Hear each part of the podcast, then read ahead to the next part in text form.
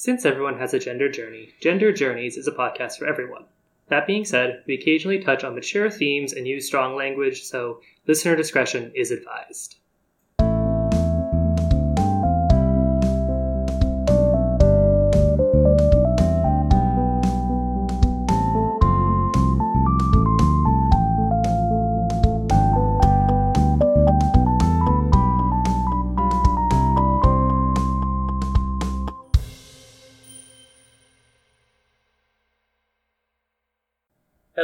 And welcome to another episode of Gender Journey, the podcast where we talk about just what the heck gender actually is in context. As always, I'm one of your hosts, Josie, and I'm joined by your other host, Elle. Hello, hello. So, what are we talking about this week? What are we? What's on your What's on your heart and soul? Pronouns are weird, man. Feeling visible in your gender is weird. That's very true. I imagine. I feel very visible my gender. is one of my binary privileges. How about you? Do you want to elaborate a bit? Ugh, I just, I wish the people listening could see my face that I gave you when you said that. Like, must be nice, man. I can I can imagine that it is from my nice lofty privileged position. yeah, I was just thinking today. Well, I've been thinking this week because I've been working with more people this last week than I have been in previous weeks.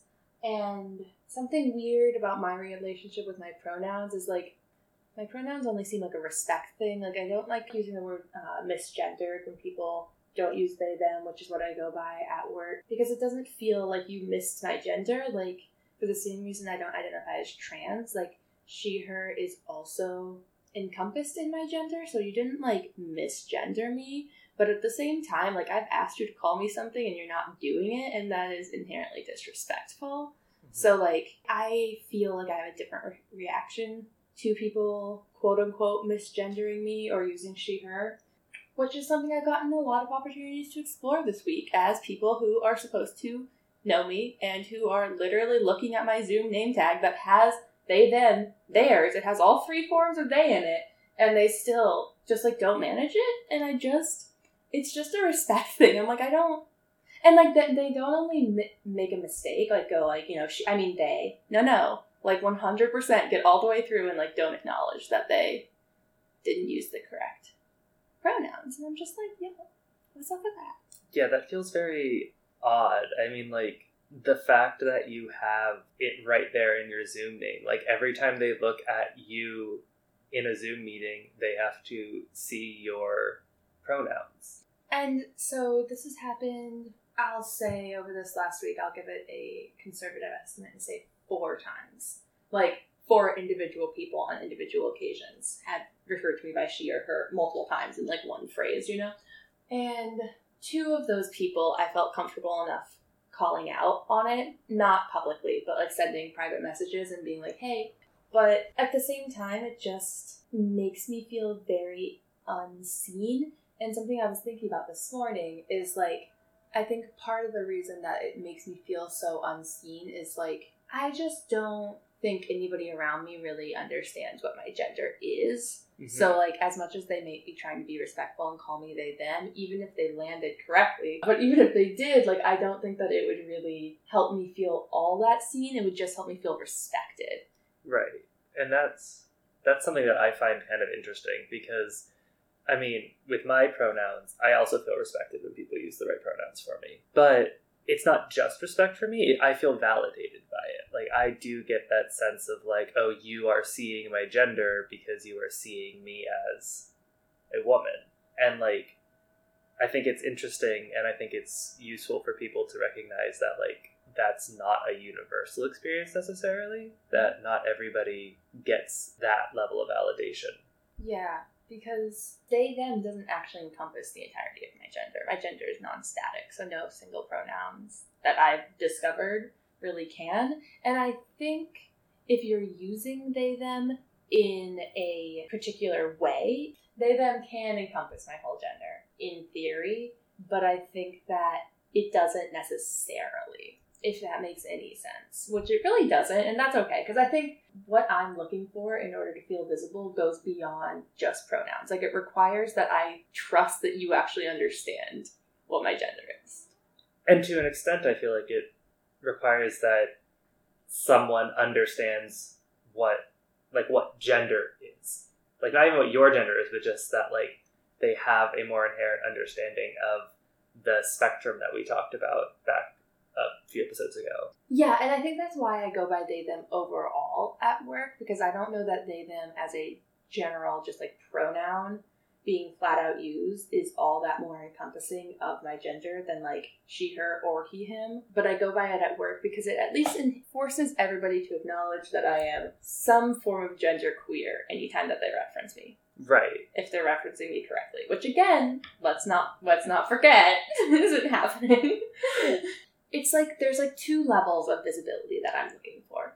I'm looking for everybody in my spheres to just accept that I'm gender queer of some variety and call me they them to just like continually acknowledge that I am not straight up like a cis woman, right? Mhm. Cool. That's like level one. That has a lot to do with respect for me. That has a lot to do with like I've asked you to do this, so you should do it. It's what I want to be called. It doesn't have to be any deeper than that. Mhm. That's just like for the general spheres that I occupy. But then for people that like work more directly with me or like friends of mine within my workplace, I want them to like further understand that it's not static non-binary. It's not as though I'm like a like a third gender, like they under, only understand static genders, so they want me to be a third non-binary box. That's a rough ask for any non-binary folk, and it's definitely not me who doesn't Mhm. have a static gender. Yeah, that makes sense. I mean, I feel like that plays into a similar space as to where I think I was very early in my understanding of non binary identities, in terms of like kind of lumping all gender expansive and non dash binary mm-hmm. identities into one sort of like third gender, they, them, kind of all the same sort of box. And I, I feel like that is a very common place that people land. I remember putting a lot of work into changing my default pronoun for people from whatever I decided they looked like in the moment to just like defaulting to they them in my head. Mm. But that required a lot of like ungendering or like reminder of a third option, and that's not really actually the point. Right. And I think that I think about a good friend of mine.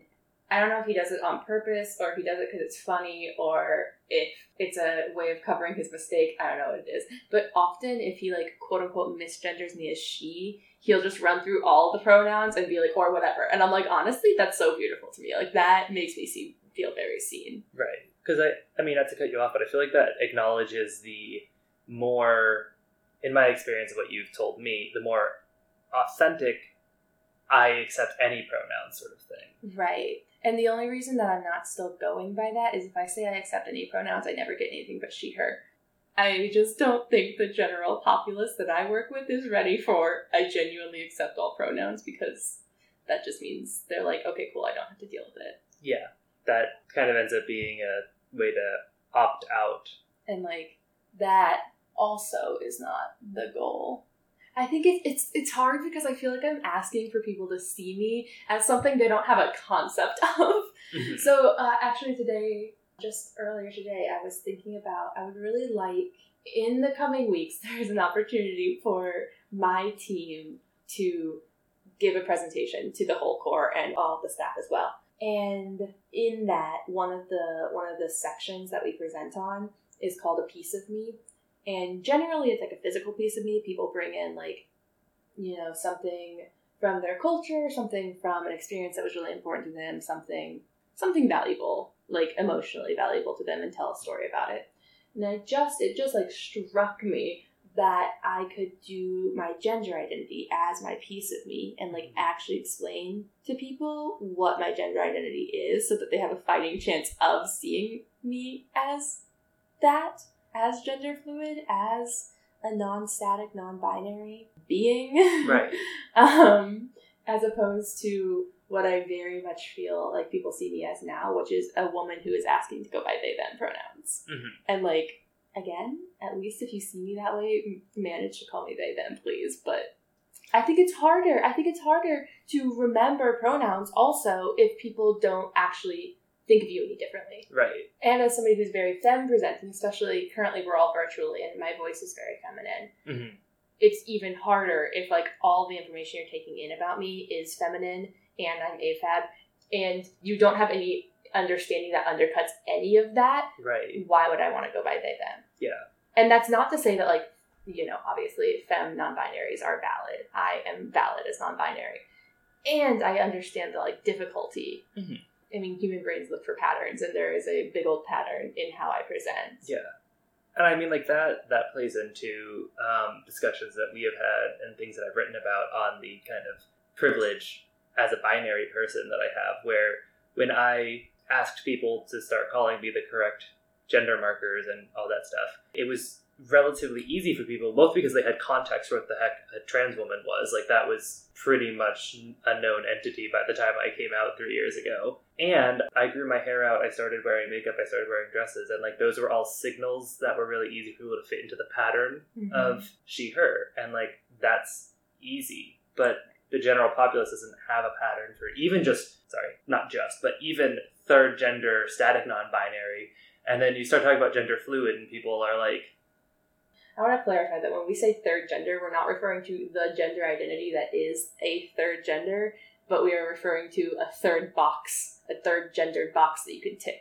that's a good point. That's like a third boy, girl, non binary, and they're all boxes that have their own stereotypes. That's what we're referring to when we say third gender, not the separate gender identity that is third gender, capital T, capital G. Uh, G. Right, and, and that speaks to a an issue of understanding. I feel like in the broader world around like there's not a really good way to refer to people who exist outside the gender binary without also using a word that already exists as an individual identity. But I think that there's a reason that there's not a good way to refer to them because the community, to my understanding, doesn't want to be referred to in a third box that you can tick type of way. That's fair. Like, I mean, I think that I particularly rail against it as somebody who doesn't feel like my gender is static, but even people who do feel like their non binary identity is static, again, in my understanding,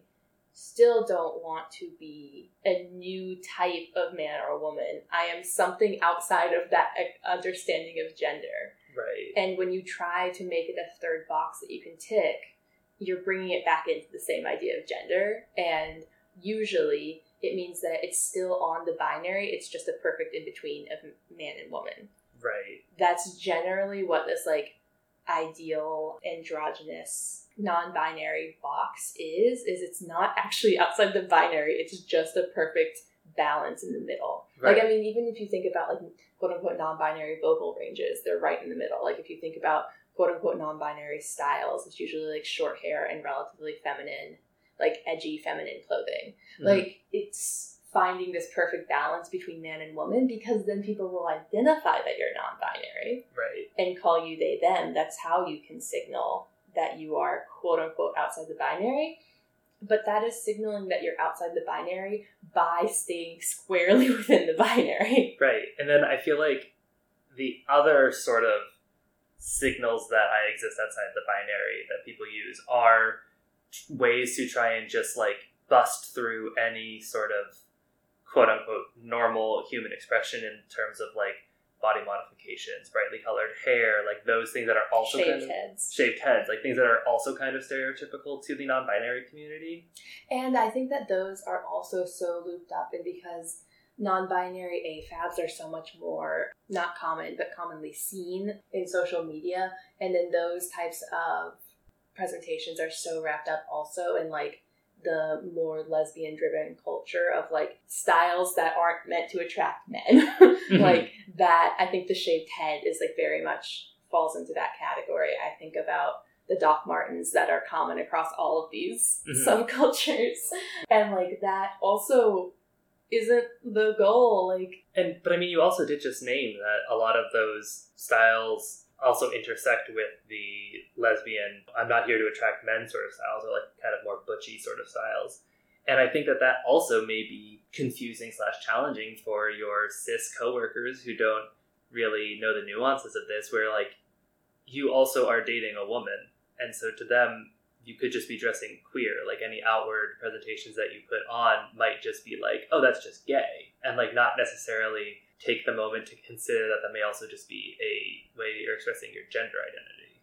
I mean, or that I just don't dress for any particular purpose. Most of the time, if I'm wearing something, it's because like I have to, or I'm wearing a headband because my hair is greasy.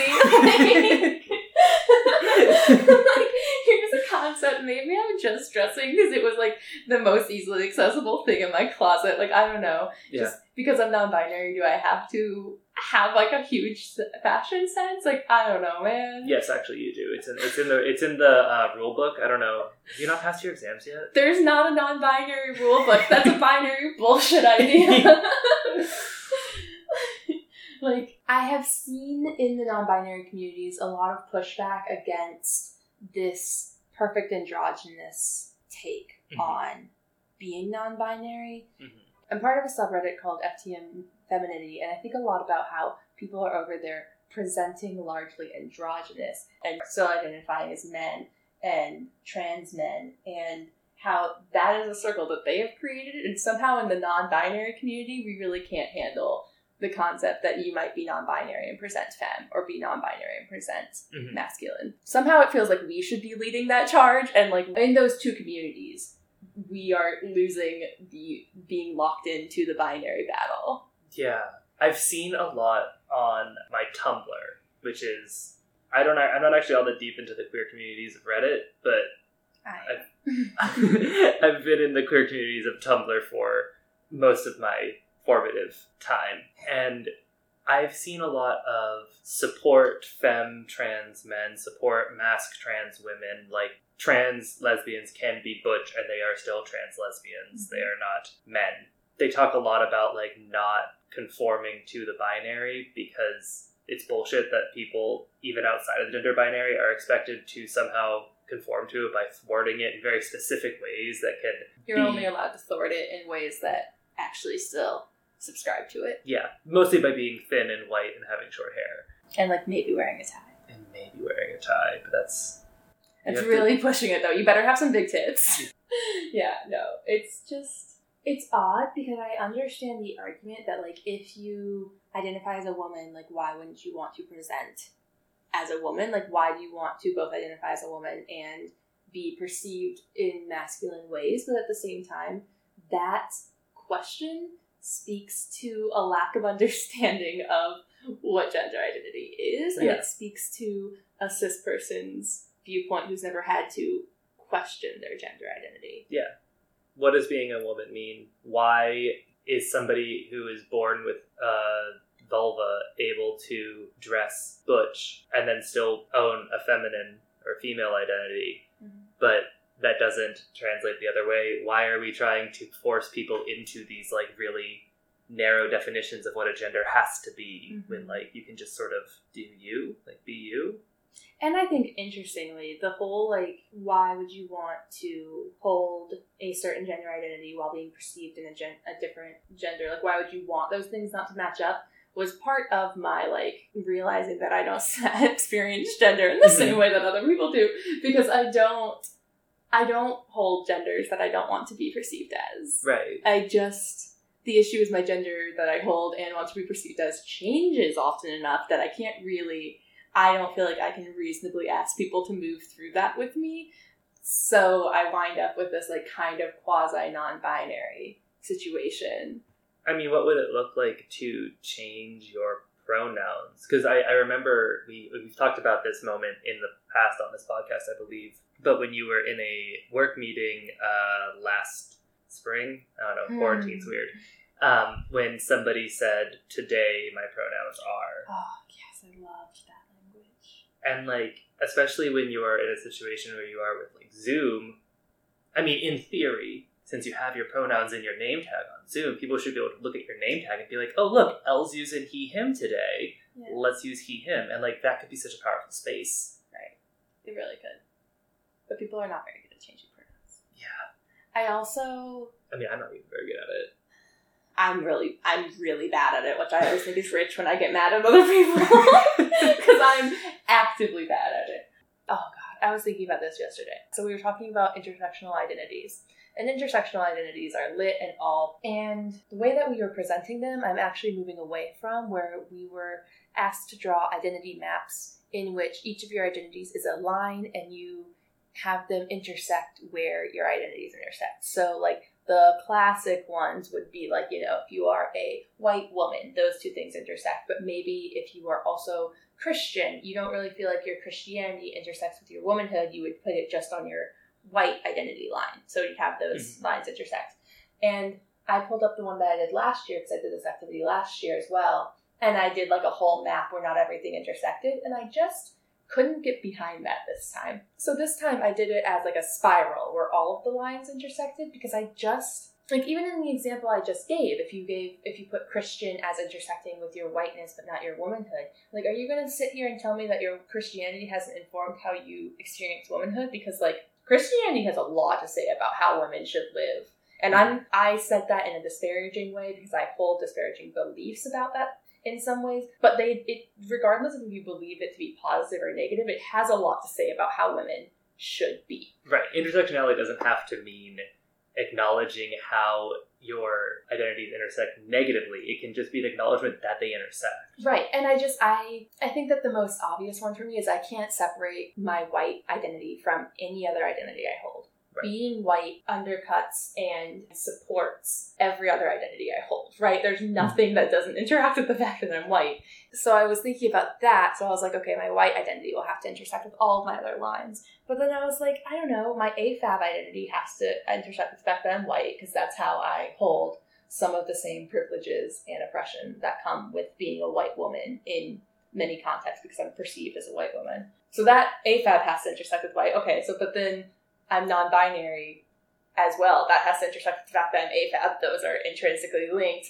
And then I'm non-binary and white. And let me tell you about how non-binary spaces are so much more kind to white people, queer spaces in general. So those two things have to intersect. Mm-hmm. And I just like ran down the list of all the things and like they're all related to all of my other identities. Right. Like no matter how you like slice or dice it, some of them are more strongly related. Like I think that being AFAB and being white is just like that is it's like a whole identity to itself. Mm-hmm. Um, and again, just for shorthand, like white woman is an identity to itself that is incredibly separate from white men and black women. Right. Being a white woman has it changes how you experience your whiteness and your womanhood. 100%. Which is just, I mean, that's where intersectionality, that is intersectionality. That is intersectionality, but I don't think that that's the only way that things intersect. Right.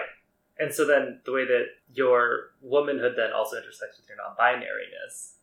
Yeah, yeah. So that's the one that I'm still really trying to parse out because like being an AFAB white individual comes with an insane amount of privilege.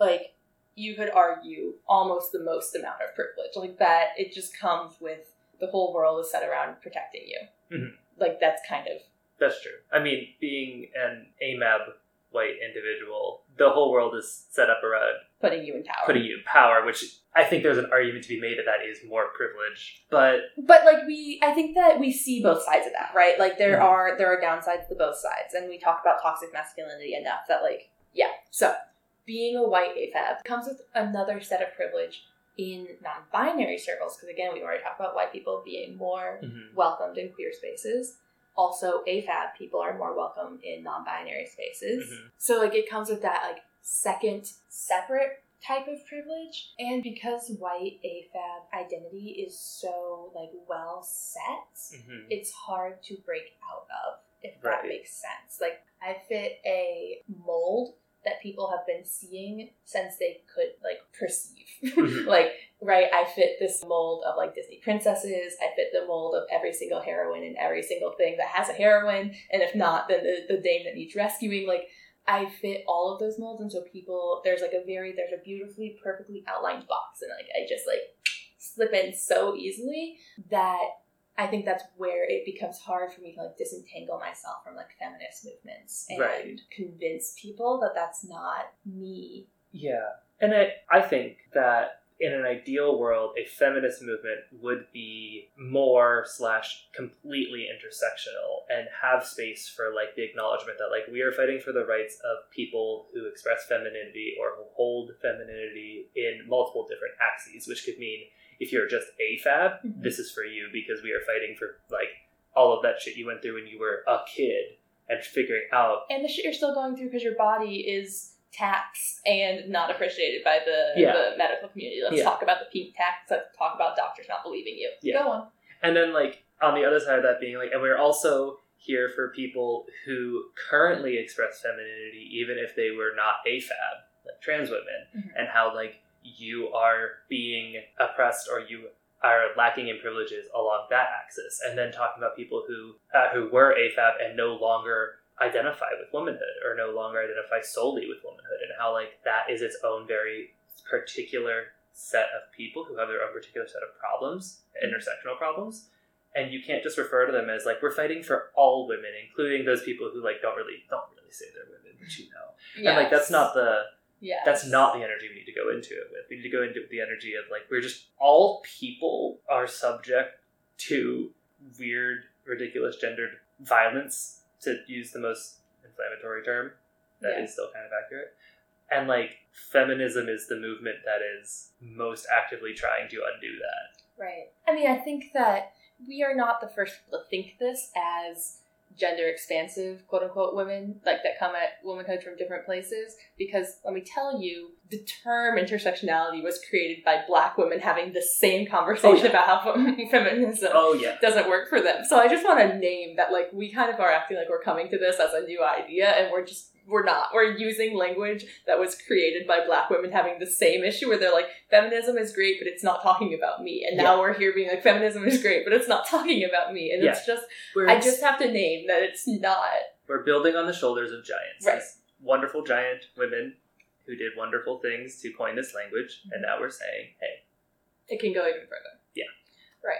And I think something that I learned about intersectionality, or something new that like I thought about for intersectionality, um, was I'm reading Emergent Strategy right now, which is an incredible book, and everybody should go read it. And it talks about how movements can't expect their people to be in lockstep. Mhm. Movements have to have organic variation within them because everybody doesn't have the same story. And if you're only fighting for people who have the same story, your movement is going to be not not enough. It's not going to do enough. It's only going to serve probably the people that are on your board, right? It's Mhm. only going to serve people that fit this like very narrow lens of the identity that your movement is going towards. And it's not just what people who are oppressed miss out on, it's what the movement misses out on too because that's very true. That's a good point. yeah, it's just these like single layer stories are so much more flimsy and they're so much less interesting and they're missing the vibrancy of human experience and they're missing the vibrancy of different cultures. Um, if you're more inclusive to people other than just white women, you're gonna get some different ideas. You're gonna get gonna get different ways of thinking. And I think about that a lot with emergent strategy, which is written by a, a black woman named Adrienne Maree Brown. And a lot of the writing is based off another incredible black woman named Octavia uh, Butler, who is a sci fi writer. And I, Adrienne, in her writing, specifies that like she's writing this for a different group of people. It's not for data driven people. It's not for people who think in like incredibly I don't want to say logical, but like linear, strict, mathematic, scientific ways like that. Mhm. It's more for people who think like expansively and want to hear. They talk a lot about how like we should mimic nature and they talk about examples in nature and there's like poetry throughout it, but it's still a handbook for how to make a movement work. It's like a self help book for movements Mhm. but it's written in this other way that, in my opinion, wouldn't be fostered at the very least in your like all white prep schools that go into fucking Harvard and then like are expected to have data and charts and like step by step analyses. Instead, Brown talks about like, this isn't done. This is just my ideas. As I wrote this, the list of principles went from like nine to seven and landed at eight and like it's not done. If you have ideas, your ideas are valid too. Right. And I think that really speaks to this. Like, you don't have to be in lockstep. Like, you just, like, we're all out here kind of figuring it out. hmm And, like, if something about it doesn't fit, then, like, that's beautiful. Now you're bringing your own self to it and you're learning. Right. And I think about another beautiful, beautiful black woman who I learned so much from, which is Dr. Amante, who is a Harvard grad. So you know, I, I shouldn't, I shouldn't shit on Harvard. But she gave a presentation two years ago in which, among many other beautiful things, she was talking about like she was defining microaggressions. And she had a slide that had like examples of microaggressions, and on it she included one that was like, "Where are you from?" No, like, "Where are you really from?" Like that classic example of a microaggression. And in the like assumptions being made under that, she had said that like the reason it's hurtful is you're assuming that she's not American. And at a conference she'd previously done it at, somebody pointed out that like in her slide about microaggressions, she had a microaggression because the US is not the only country in the Americas. Yeah. And like yeah. to say that people were assuming she's not American is to say that the, she was centralizing the U.S. as the only America that like matters, right?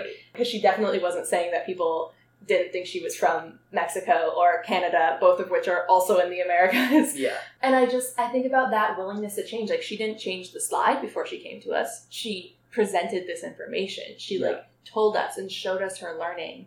And I think I think a lot about people who are willing to show their learning and show that they're not perfect.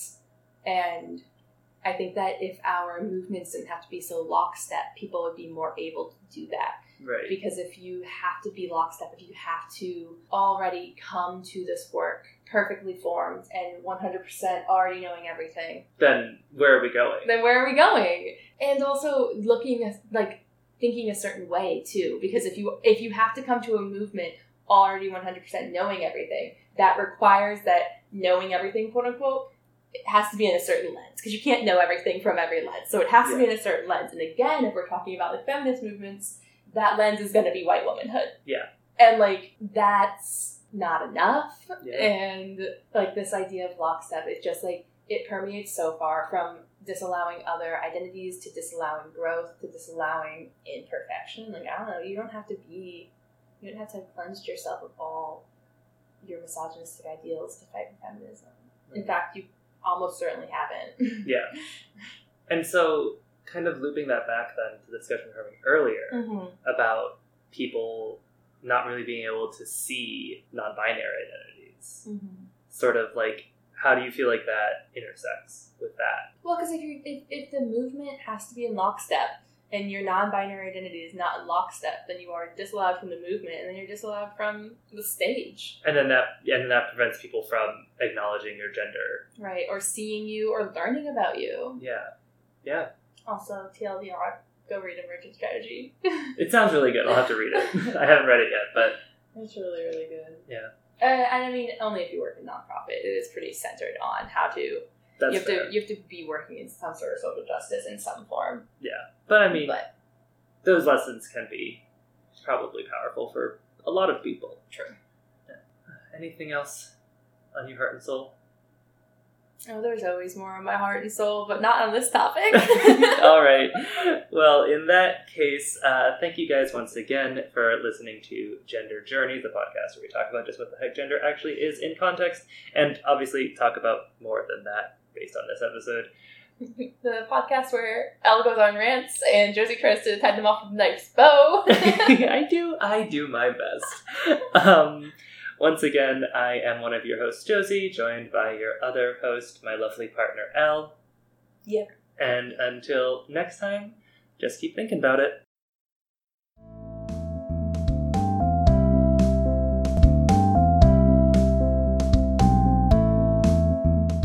Music for Gender Journeys composed by Sonia Badash. If you want to stay up to date with Gender Journeys episodes or just want to say hi, you can follow us on Twitter at gender underscore journeys or on Tumblr at genderjourneys.tumblr.com. You can also find us online at josiewrites.com slash genderjourneys. We hope to hear from you soon.